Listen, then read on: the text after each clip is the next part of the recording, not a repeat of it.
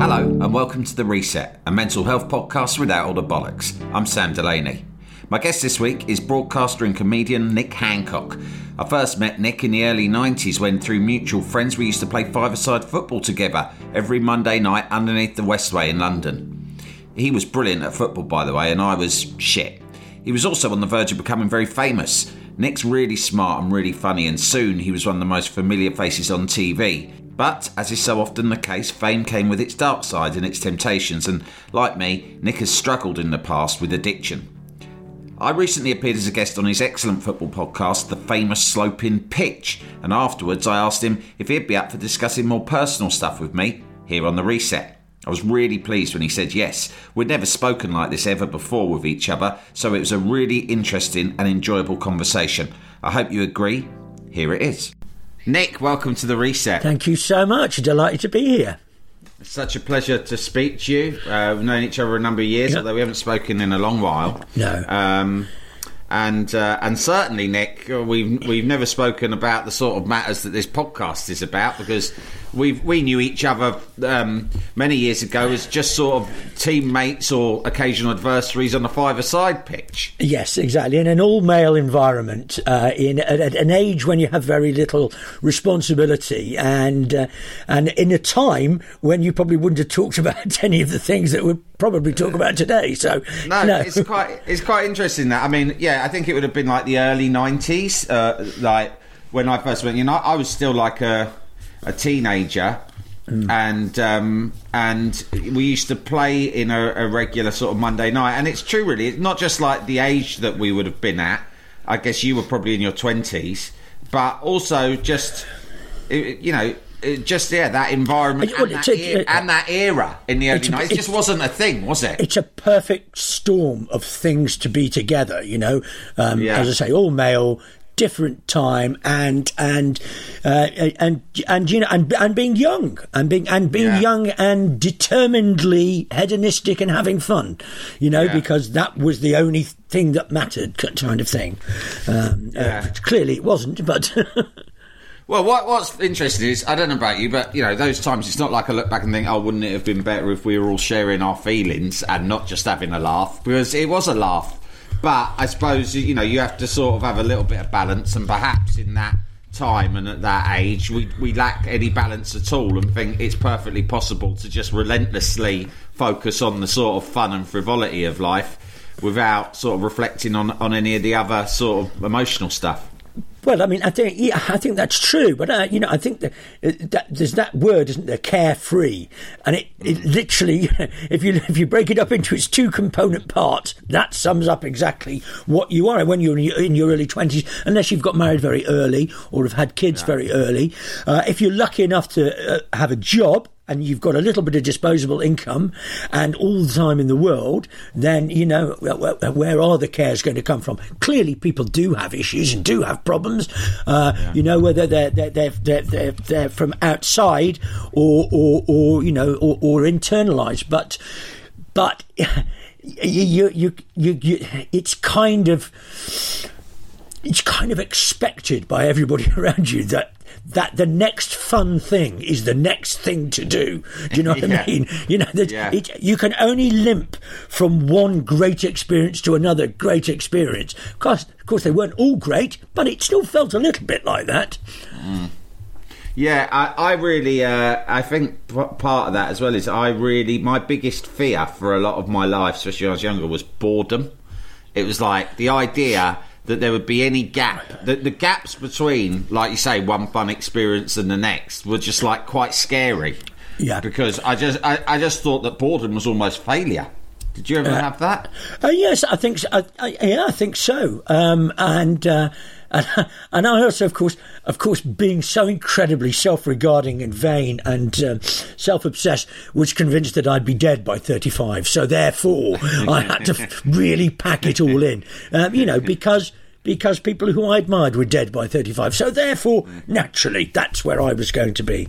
Um, Yeah. So there, so there was a little bit of, you know, packing it all in. Um, What, what was your um, like upbringing like in, with regards to this sort of stuff? I mean, you know, sharing feelings, being open about yourself. Well, I mean, I you know to, to do the you know all the um, David Copperfield type shit as, as, as Salinger refers to it. You know, I had a, I had a very very very very happy childhood and lots and lots of good friends and and three sisters who supported me and, and a wonderful mum and dad. But I think as I got a little bit older, I did become aware that my dad was struggling a little bit. I remember I remember one summer when he he was in bed an awful lot, and my mum was finding it very difficult. And I, you know, I think looking back on it, you know, he, he was he was probably depressed. But my my father you know, uh, my, my, my, father's a, of of of an age, and and and even if he wanted to talk about it, I don't think would have had the words, uh, and certainly wouldn't have known, wouldn't have wanted to talk about it um, with me. So uh, he came from like almost the opposite of my situation because I had three sisters and he had three brothers, two brothers, sorry, um, and so I think I think um, there was probably not a little cruelty in that household, you know, and he was the youngest, yeah. and you know, and I and I, I, I think think being slapped down when you're young uh, makes you, you know, clearly makes you less likely to to explore these things or, or say things that suddenly other people might think you foolish for saying, and so mm. you know it, it's off the agenda all of a sudden. So yeah, I was kind of I was kind of aware of that. I was kind of aware, although I didn't know what it was at the time, of my mother's menopause as well, um, when she just seemingly went, you know, in my mind, a little bit mad, you know. But yeah. looking back on it, because my sister's so much older than me, they they was we thinking about it recently because she died recently. But yeah, they were sort of explaining, well, you know what that was all about. That was this and that was that and that was the other. Um, to, to me, because uh, you know I was a child, it it was just a change, a change in what things were. That suddenly they seemed to be arguing, or he couldn't get out of bed, or you know she was lying down in front of the car to stop him driving to work, or you know whatever it may be. I'm kind of laughing at it, but but. Uh, but now looking at it with, with, with, you know through the lens, if you like, um, uh, I, I can I can recognise a lot of that behaviour in relationships that I've had what other people that I know. And so, yes, um, it was there, but no, not spoken about, I don't think. Mm. Yeah, it's funny. I remember my mum going through the menopause, which, which, I now know to have been the menopause, but I was exactly the same. I just thought, oh, mum's gone completely mad. Yeah, She's yeah, taken yeah. like six weeks off work and is like in bed and stuff. And I, I understand now.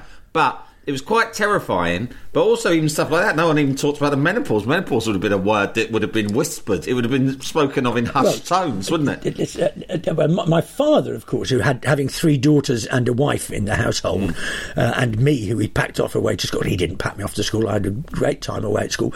Um, uh, not only didn't believe in the menopause, he didn't believe in um, premenstrual tension either.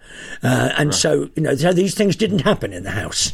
Uh, was clearly it, was probably a um, a maelstrom of premenstrual tension. I would have thought at times, uh, but uh, no, no, no, he didn't believe that, or, or indeed, or indeed that childbirth could be painful. Um, you know, he, he, he, wasn't. I, and you know, he would still, but he would still say that now. I think if um, so, he's very much of the old school. Oh yes, yes, yes. But I mean, you know, the old school is is often it starts with um, what will suit me best, and then yeah. you may, it's it's it's um, post rationalisation, isn't it? And then making yeah. it a fact. It will suit me if childbirth isn't painful, even though I'm not going to have to give birth to a child. So therefore. childbirth isn't painful, you know. Yeah, I will declare it so. Yes, yes, yes, yes, yes. But my mother. Three sisters, yeah, yeah, yeah, Go on. Sorry. Uh, just going to say, having three sisters is interesting because you're right. I mean, I grew up in a house of four brothers, and you're right. There is a lot of cruelty thrown about, and if you are the youngest, which I was, it does make you a little bit scared of appearing vulnerable. But so I'm interested to know what it's like to grow up with three older sisters. I imagine, my imagine, uh, what I've always imagined is that growing up with sisters is quite beneficial because it means that you can be a bit more emotionally open and I always assumed that it, you would grow up being better at pulling girls as well because uh, yeah. you'd learn you'd learn how to communicate with women. But that that was just sort of how I imagined it because I'd had the opposite. Is that, is any of that true? Well, I mean, the thing is, look, I, I, I was, I, I was, I keep saying I was sent. I went away to school when I was ten Right. So, in effect, I left home at 10 because I, I went away to school till I was 18 and then I went to university. So, mm. so I didn't, mm. I didn't perhaps get the full benefit of having the three sisters, but no, it was a, was a very gentle, um, uh, a, a gentle place, our house, really, but apart from my father, obviously. Um, um, and, uh, you know, and I, of course, I posed no threat to them. Uh, I, you know, I was, I, you know, I was five years younger than than the next youngest, so yeah. I was, you know, I was, I was almost, I was almost like a pet, really. you know, um, you know um, tolerated and petted in in equal uh, in equal measure. So no, you know that was that was that was all kind of fine.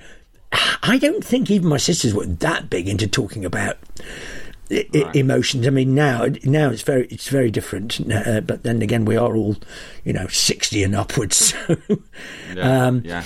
So, so, no, so in some ways, you know, I, I kind of had both your upbringing, if you like, Sam, and mine, because mm. I, went, I went to an all boys school from the age of 10 um, um, with no parental influence there at all. So uh, you know, I got quite a lot of that cruelty as well. So yeah, I, I bet. I mean, boarding school. Uh, you know, people often say that you know the the, the um, emotions and vulnerability are positively discouraged. That's part of part of the system. Is is that cliche true? I, I, I,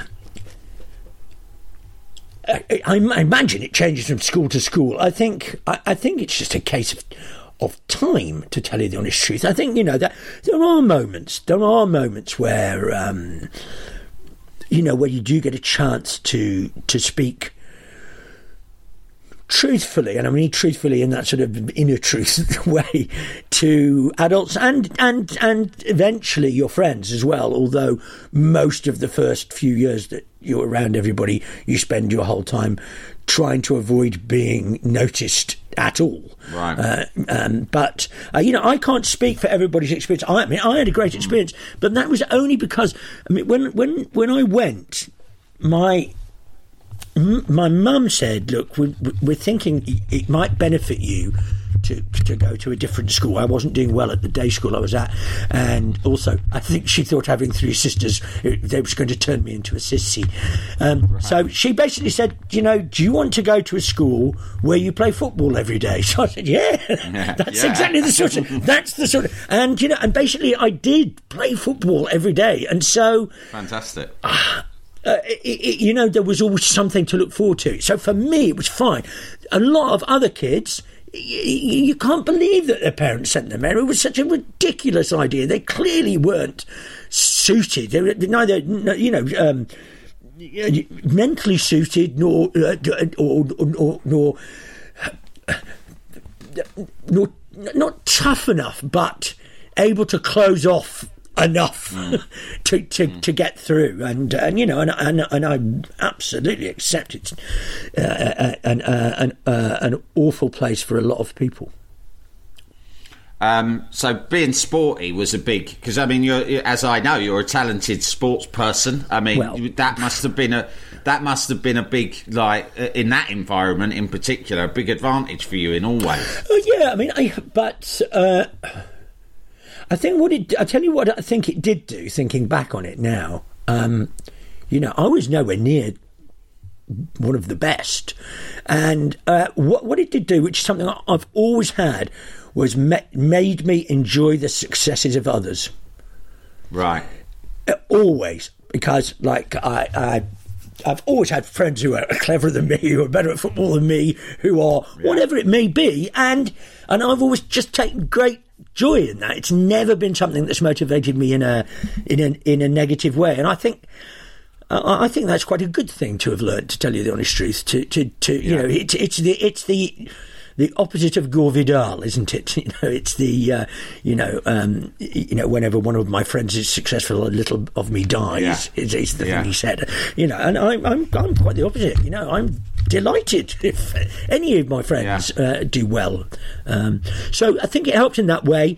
Um, you know, it was definitely. You know, it's not a normal way to grow up, um, especially as you get you know, past at 15, 16 to be um, to be to, to be in an all male environment. Um, it's funny, isn't it? I don't know whether you've ever read Tony Cascarino's book. Um, no, I haven't. Well, it's a very, very good book, and the reason the, the, reason I think it's very, very good is that he he talks about being a professional footballer, but he talks about he talks about how absurd it is.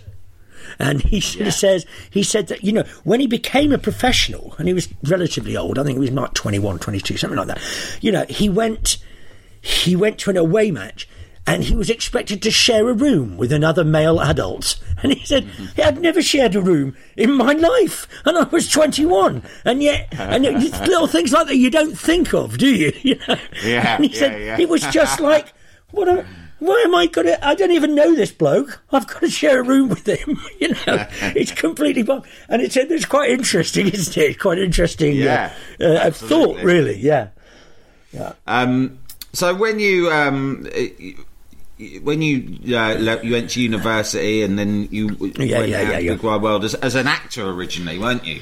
Is that right? That, like you? Uh, no, no, stand up really. I think right. Um, only because there were no acting jobs. So you know, this is the these are the ancient years when you needed to have an equity card, and yeah. and the equity card was the classic catch twenty two that um, you can't have an equity card until you've worked a certain amount of hours.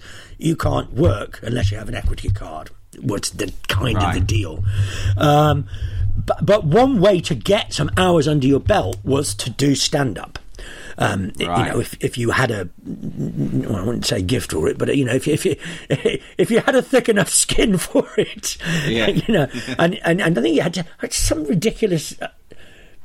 Uh, some ridiculous sort of completely random number of hours you needed to do, like seventy-two or something like that. Yeah. And so I, I, I, I was both was a stand up and also in a double act with Neil Mullarkey. And that was a, do you know what? That was one of the happiest times of my life. It was just, it was just unbelievable because the, the, the stand up circuit was just starting to burgeon. Um, it yeah. wasn't, it wasn't, it was too early that anybody thought for a second that, that this was a job or could ever right. be a career. It was just, uh, it almost like playing football at the weekend. It was fun, and somebody paid you for it, you know. And and it was, uh, yeah, you know, it was sort of oh, it had been Paul Merton and and and, and Julian Clary and uh, Harry Enfield, and then later Jack Dee and all those people, and and it was just um, it was just so professionally um, disinterested. That that that that and again it comes back to that thing I said about enjoying other people's success. You used to love you know you stood at the back and you watched the other acts and you loved them and we were all mates together and it was and it was great. It was a really really it was one one of two two things I wish I'd never given up was and stand up's one of them and football's the other. Um, but it was yeah, it was a great time. It was really freeing time.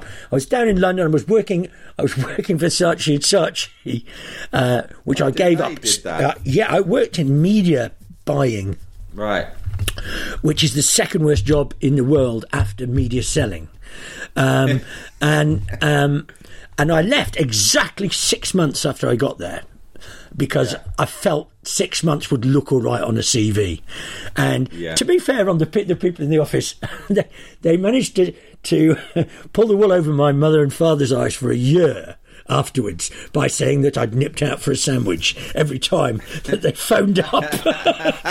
very good of them. yes, while I was still, I was in fact, you know, uh, burning the candle at well, only at one end really, doing stand up. So that was a really, that was a very very a very happy time uh, yeah, it was, and and uh, yeah, and supportive. I, and and I guess that led to your TV career because uh, you know by the in the nineties you you know you were on telly a lot presenting yeah. mainly, weren't you? I mean that yeah. that exploded pretty quickly for you. And what kind of effect did that have on you personally, mentally, all that sort of stuff? Fame coming quickly. Uh, um well, I was still doing stand up, and that kept my feet on the ground a little bit because you know you still have your mates around you, and and a lot of the people I worked with in television were people that I knew, so it wasn't it wasn't too bad, but it was certainly it was in, it, it, it, to use the word advisedly, but it was it was insane. It was it was because uh, and, and in fact quite quite uh, revelatory about the way that that, that television works. I, I remember I was uh, um, shorter in the tooth then, um, but you know, suddenly because you're on television, you get offered stuff that you can. It, it, clearly, you shouldn't be being offered. You know, it's just Yeah. it's just because people think that it will get the program made if you do it. So you need to get. and it was, these were the days of faxes. And honestly, I used to come home and there'd be reams of faxes just waiting for me. You know, most of which were, were terrible sort of ideas. You know, do, do you want to? Would you? Why don't you present a program on animal husbandry or you know or uh, or dentistry or you know whatever? But just you know just completely balmy stuff. Um, which actually which was a good lesson, really, because it was so clear. If I'm ever going to drop a name, and, and actually quite relevant to your programme, um, Dale Winton once told me something which I thought was uh, very interesting. Dale Winton, of course, who sadly, I believe, took his own life um, quite recently. But he said, he said, this is the way it goes. It goes, who the fuck is Dale Winton? Oh, not Dale Winton. He just does hospital radio. Now, Dale Winton's meant to be all right. We should try Dale Winton. We have to have Dale Winton. I don't care what the programme is, Dale Winton's got to be in it. Oh, not Dale Winton again. Let's not have Dale Winton. Let somebody like Dale Winton. Anybody but Dale Winton. And he said, that's the that's the shape of a career. And do you know what? It's kind it's kind of true. It's kind Yeah. of true. You know. So uh, so yeah. when you're at the sort of when you're at the peak of that, because I'm guessing with you, Nick, that you never sort of in your game plan, if you even had one, would have would have not been. Oh, I'm going to be presenting TV shows necessarily. I mean, that I guess the way the industry often works is, you know, you're a performer, you're confident, you're funny, and usually. Presenting just kind of is something that, that come calling up, upon someone, and next thing you know, you're doing it. Well, well, you've you, you you've you've done it yourself. You know, they want they want a, a, a relatively safe pair of hands, i.e., somebody that can bullshit, you know, gobshite. You know, somebody who can just keep keep the conversation going. Uh, but also, w- they, they were trying to find a way to use stand up because stand up was such a boom thing on television, and Yeah. And panel games w- was basically the only way they could get it to work. Um, Yeah. Was you know uh, because because because one of the great things about stand up is it's just you and the audience, and that doesn't work if it's on television because it's about being there and believing that that the comic is saying the thing for the very first time. Well. Clearly, if you're part of a television audience, that, that that's that's different. So no, it certainly wasn't something uh, that that I ever imagined doing. You know, and, and I don't think any of us did. You used to say to each other, "This is completely mad, isn't it? This is balmy. The, people are paying us to do this stuff." Yeah. So yeah, it, it was it was it was it was uh, it was interesting. And then then you start getting all that. I mean, this. it sounds ridiculous, even thinking back back on it. You know, um, then you suddenly it's film premieres and this, that, and the other, and you know, and uh, and, and people are sending you shoes. Just the strangest things happen. people send you shoes. That's one of my. People say, what, what, what, what was it like being relatively famous? I always go, people send you shoes. I don't know. Yeah. That's that's. I mean, it's, it's really spooky if they know your size. If they arrive in the correct size, you're like, oh my god. I, I, yeah, yeah, I think. I, I, I mean, these aren't members of the public. These are shoe manufacturers. You understand? Yeah, nevertheless. yeah, no, yeah. Nevertheless, it's still it is still quite frightening.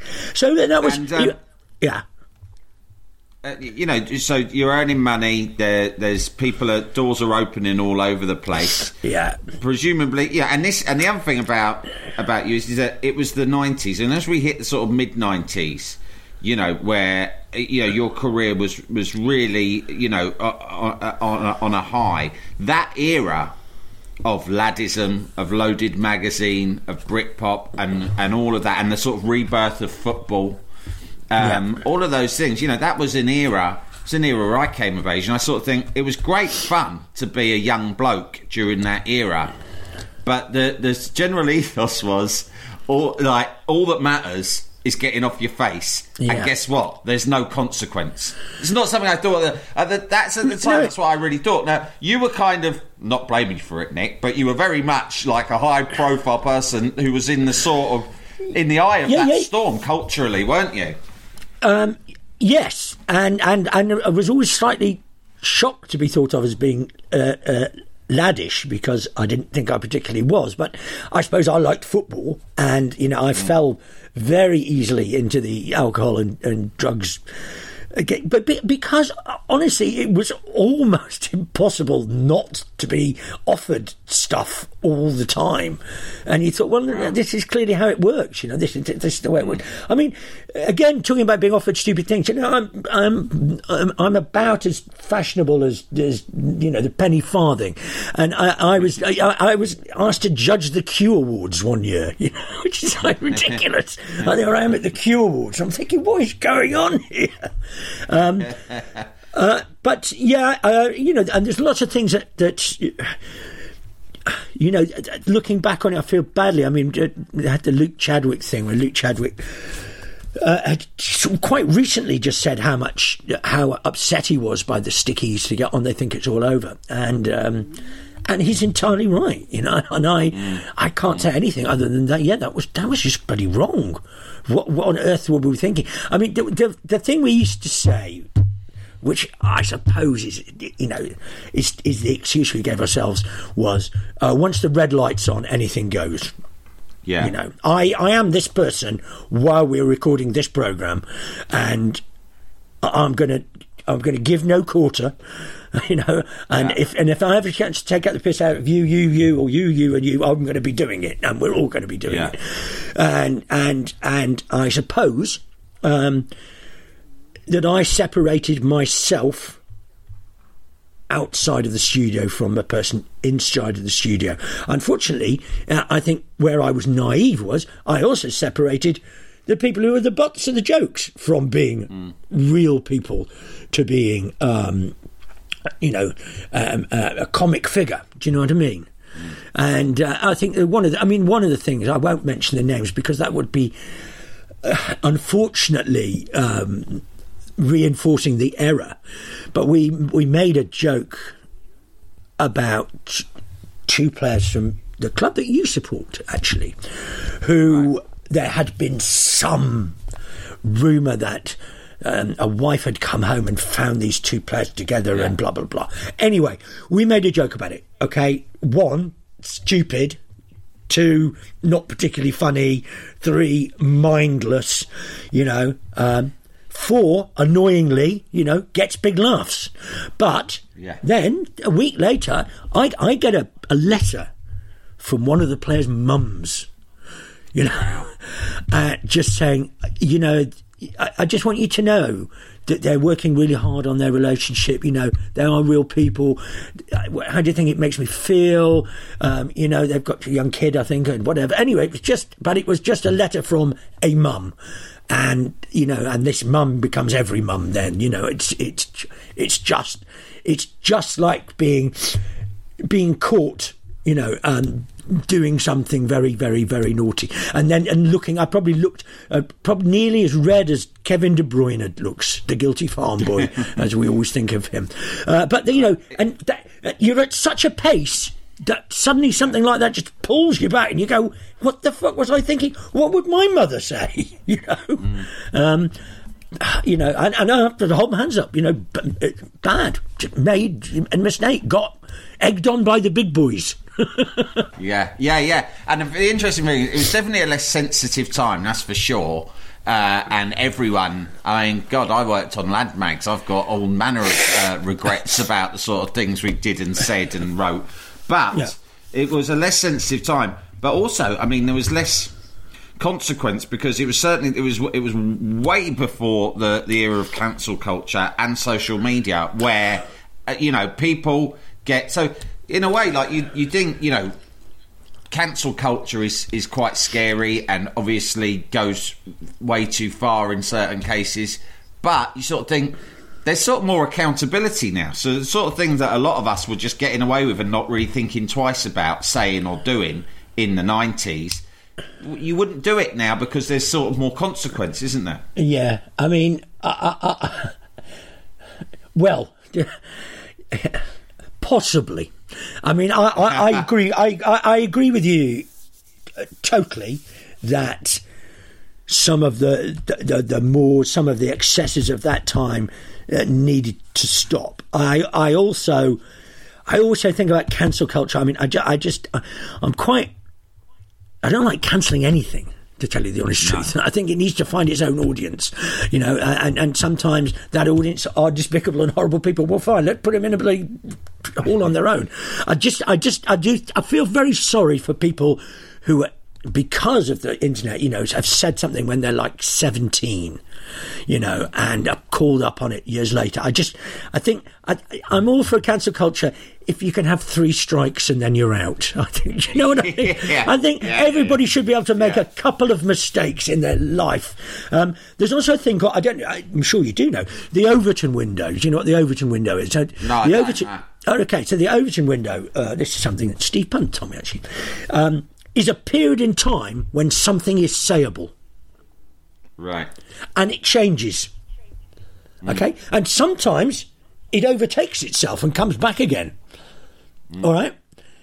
And it's and it's it, it what it what the Overton window basically says is that the certainties of today are different from the certainties of yesterday, and they're certainly going to be different from the certainties of tomorrow.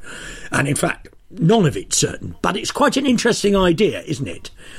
Is it, is yeah. there's, a, there's, a, there's a period of time when something is sayable and then it's not, and then it might be sayable again. You know, you know. Yeah, yeah. I mean, I, agree. I totally agree, and it's scary that things that you said in different contexts can come back and, and finish you. And I, you know, I'm not an advocate of cancel culture by any means. I suppose what it is is, is that you got a letter from a mum and that made yeah. you stop and think in, in amongst a fast paced career where you were sort of you know flying from one thing to another and like you say nothing kind of ever pulled you back but that did. But nowadays perhaps we all uh, we've got more reasons sometimes to sort of think twice before we open our mouths about certain stuff. I, I think that's true but but from a personal point of view it should have happened a lot quicker. But the fact that I discovered myself where I was going so badly wrong yeah. is a much more valuable lesson.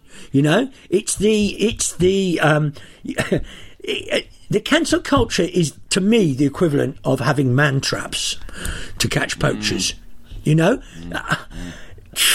It, it, it's just reinforcing something that isn't certain and isn't necessarily reinforceable, but it's fucking harsh You know, you lose your leg to a man trap because you're trying to feed yeah. your family. Okay, it's not the same thing. Yeah. I, all, yeah, all I'm saying is, yeah, there was a certain amount of education in that letter I got from that lady. Mm-hmm. Um, so you mentioned drink and drugs, and I know you've had uh, sort of struggles with those over the years. Do you think that that was something that you always had in you, or do you sort of look at the, you know, the sort of, um, you know, the the impact of, of uh, fame no, and the pace of no, your life? No, no. The, the, the drink definitely uh, is just part of who I am. Um, yeah. The, the the drugs. I, am sounding more and more like uh, uh, like um, uh, a follower here. drugs. Well, it's just everybody else was doing it, you know. know and it seemed yeah, to be quite absolutely. good fun. I mean, I did. I love. I did love. And I'm obviously very old now, but I did love the whole hacienda ministry, all of that stuff. Mm. I loved going out and dancing and doing all that stuff because finally somebody like me that doesn't know how to wear clothes was allowed to go into a club. When I was younger, you know, you had to wear a suit to go into a club, yeah. you know, and, and, and, and dance like John Travolta. So I really enjoyed all that, and that was a good place. And also the anonymity of that was very, very, very good. The, the, the drugs, I have to say, were much, much easier to give up than the drink. And, and that's because, because, well, certainly when I reached a certain age, and certainly when I had children, I mean, not straight away, you know, uh, hold my hands up to that. Uh, you know, when I thought about it, every time I pictured myself taking drugs, it just looked so ridiculous. It's such a ridiculous thing to do. It's, it's, it's seedy and it's and it's strange and you know and when you and when you when you're a when you're a, a, a gobshite like me why would you want to take something to give you more confidence it's a most ridiculous thing but but the drink much, much different. It's it's it notionally sociable. It's uh, always available. It doesn't have to be done surreptitiously. It provokes questions when you say you don't drink. It's it's all of it's all of those things. I found that a lot more a lot more difficult. It had been a part of the fabric of my life since I was probably sixteen. So that that that was hard to to get rid. And there was you know there was and I'm sure you'll have heard these things. You know there was a degree of mourning. You know there was a degree of uh, can I I don't really know if I can do this without a drink.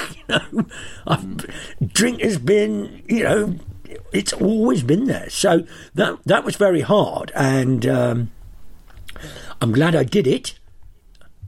I'm glad that I failed afterwards. I'm glad I did it again because now I know I can do it. One, uh, I know I'm happier when I'm not drinking. Two, Yeah. um, and and I know where to go. When when I first was just in absolute desperation, I, I, just- I just didn't know where to go. I didn't know what was wrong with me. You get a lot of people who who who, who drink a lot who think that they're depressed, uh, and they may be depressed. Um, but the drink's got to stop first. It's it- you know Yeah. the drink's not going to help the depression. You know the amount of people I've I've met. You know going, "Oh, I think I'm just depressed. I, I think I'd be all right. I know, you know, I know you never you you know full well you never tell anybody what they must do uh, and what they are because only they they can come to to, to that decision.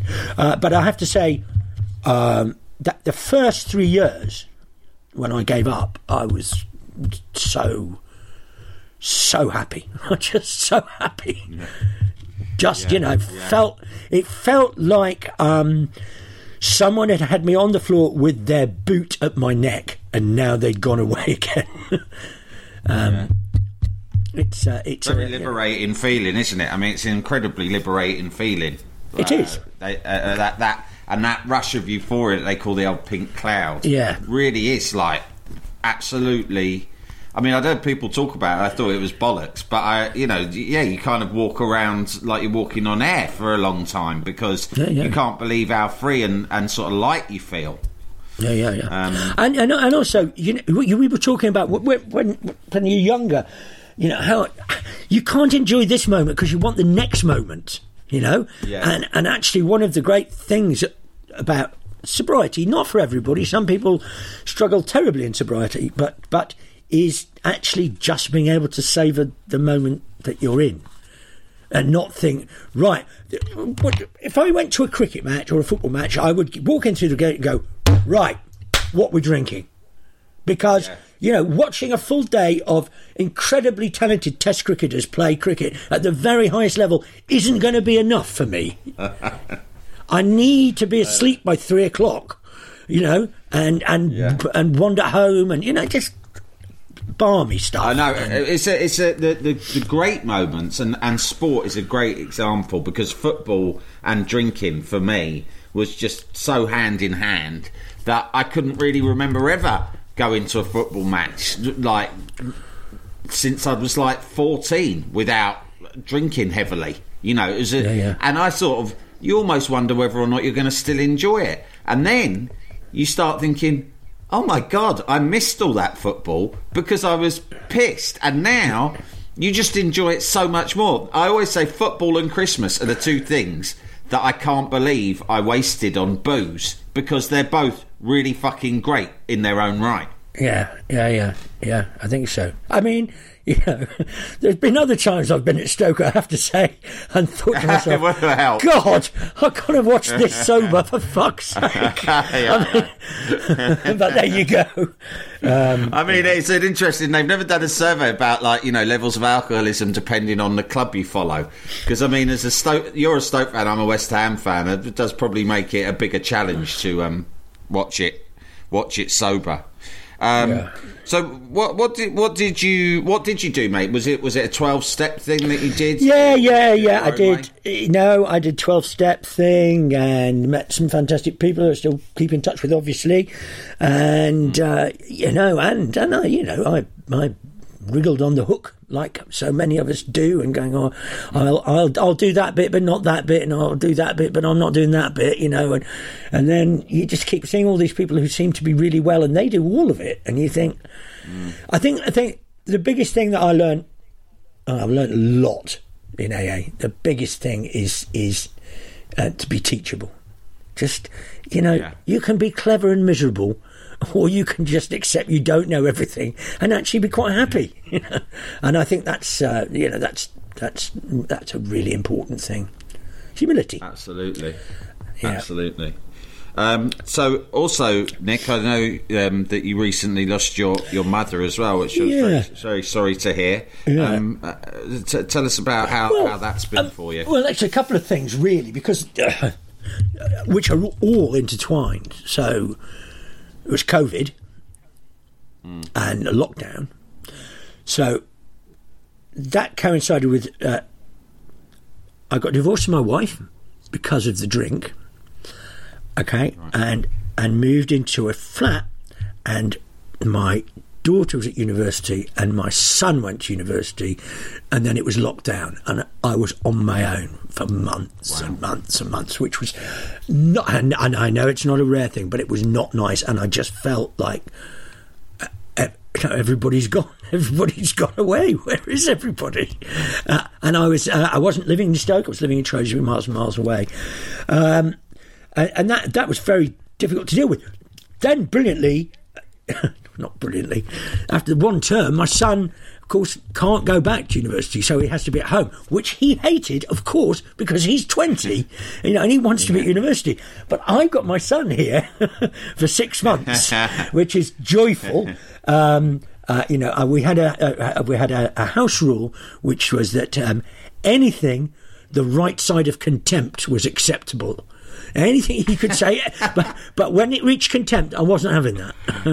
uh, so then then of course he's gone away again. And my, my daughter's got a job now, so I'm on my own again. And then and then uh, my mum died in, in January, and it was um, I, was shocked by quite how much it affected me. I don't know why. Because, um, you know, um, a friend, well, he's a friend of both of us, Jim Thornton, uh, and I went to his mother's funeral, and he did a little piece, which I think he wrote it himself. Anyway, it, start, it started with the line, "I've never not had a mum before." Mm. And I thought that, that that is exactly it. Of course, I don't know how to behave. I, have never not had a mum, you know, yeah. since the moment yeah. I was born, literally, the, the first yeah. person. Uh, and um, you know, it's it's not. It's just a, it's it's just. I mean, there are clear there are memories, but it's more. It's more just. It's just a really bloody deep sadness. You know, I don't know. I don't know how to describe it as anything. You know, um, she would have enjoyed. It. It's just a. I, I think I think bereft is the word, isn't it? Um, and I, I, I, don't think I ever thought that would be the case. I, I think I always thought when I reached the age I am now, everything would be sorted. You know, work would be over. Kids have gone away. Fantastic. You know, mum and dad, well, yeah. you know, they had a good innings, yeah. and uh, you know they've um, they, have got a car we could sell. You know that sort of thing. Um, but but in fact, it's it's it can be quite a lonely place. um, um, you know, when all these things happen at once. Um, and and and also you're not working as much, so you don't you don't you don't um, you're not having that interaction either. So yeah, yeah I mean, I don't know. It probably sounds like I'm complaining. We're having a, a, conversation about about mental health. So I'm just telling you, this is this is my this is my experience. I'm not saying you know I want pen friends. Yeah, I'm just saying yeah, um, the, that it's not what I expected. Is, is it? But then you know, life shouldn't be what you expect, should it? No, and it's like you say, you've got to be. Um you know, humility and being open to learn oh, from yeah, experiences. Yeah. And I was, uh, and and uh, has has the experience of recovery helped you through th- these challenges? Yes, I think it has, and I think it has. You know, because uh, first of all, I know it's not just me, you know, who has Yeah. problems in the world, and in fact, most people have much worse problems in the world. And also, you know, there's that great um, prayer of St Francis, I think it is something like that. Anyway, it's better to it's better to love than to be loved. It's better to forgive than to be forgiven. It's better, you know, get out of yourself, you know, is, is, is, is what it is. Um, and, and, and I, I, and I catch myself. Uh, the, one of the great things about recovery is you start to learn your little signals, you know. Uh, and and if, if, uh, if I'm not listening to music, that's a bad sign. Right? If, if, if I'm not exercising, that's a bad sign. If I'm going out the car and the first car I see, I go, you fucker, I'm in a bad place. Yeah. Okay, because that's a ridiculous thing to do. So I, you know, I'm, I'm much better now at, at, at seeing those things and, and try not to isolate. And, uh, and so yeah, it does. It does help. It really does help. Yeah. And what do you do? I mean, uh, presumably, when you feel yourself, you see those signs. I guess you know you, you go to meetings or what have you. What else do you do in life? What helps? What are the little things that help you? Exercise, like you know, swimming and stuff like that. Um, Yeah. Uh, I go and see my dad, check how he how he's doing, things like that. Um, my uh, uh, my sister's got all of her grandchildren with her at the moment. Seeing seeing little ones is fantastic. I mean, you know, a a f- three or four years of age is my favourite age for children because everything is just so fantastic. And tomorrow's going to be another day, and it's going to be better than today. You know, so that's always that's always a, a really a really good thing uh, to do.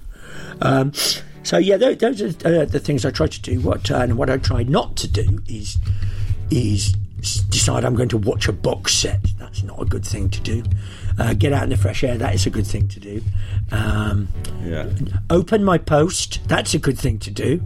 It's a very easy Yeah. thing to start doing. Is just going, oh, I don't know, I'm looking at that. I don't want to do that. So yeah, just you know, lots of different things. Whatever works for you, isn't it? Like you say. Yeah. Uh, well, Nick, I really it's been lovely talking to you, and it's been, and I'm really privileged to, that you've been so open. No problem, mate. No problem at all. Good luck. There you go, Nick Hancock, a talented, successful, and confident bloke who's nevertheless been through many of the same trials and tribulations as any of us. I really appreciated how honest he was and got a lot out of listening to his insights and his experiences. I hope you did too. If you like Nick, then you should check out his brilliant podcast, The Famous Sloping Pitch, which he does with Chris England. It's football, but it's really smart and very funny. Thanks for listening, as always, gang.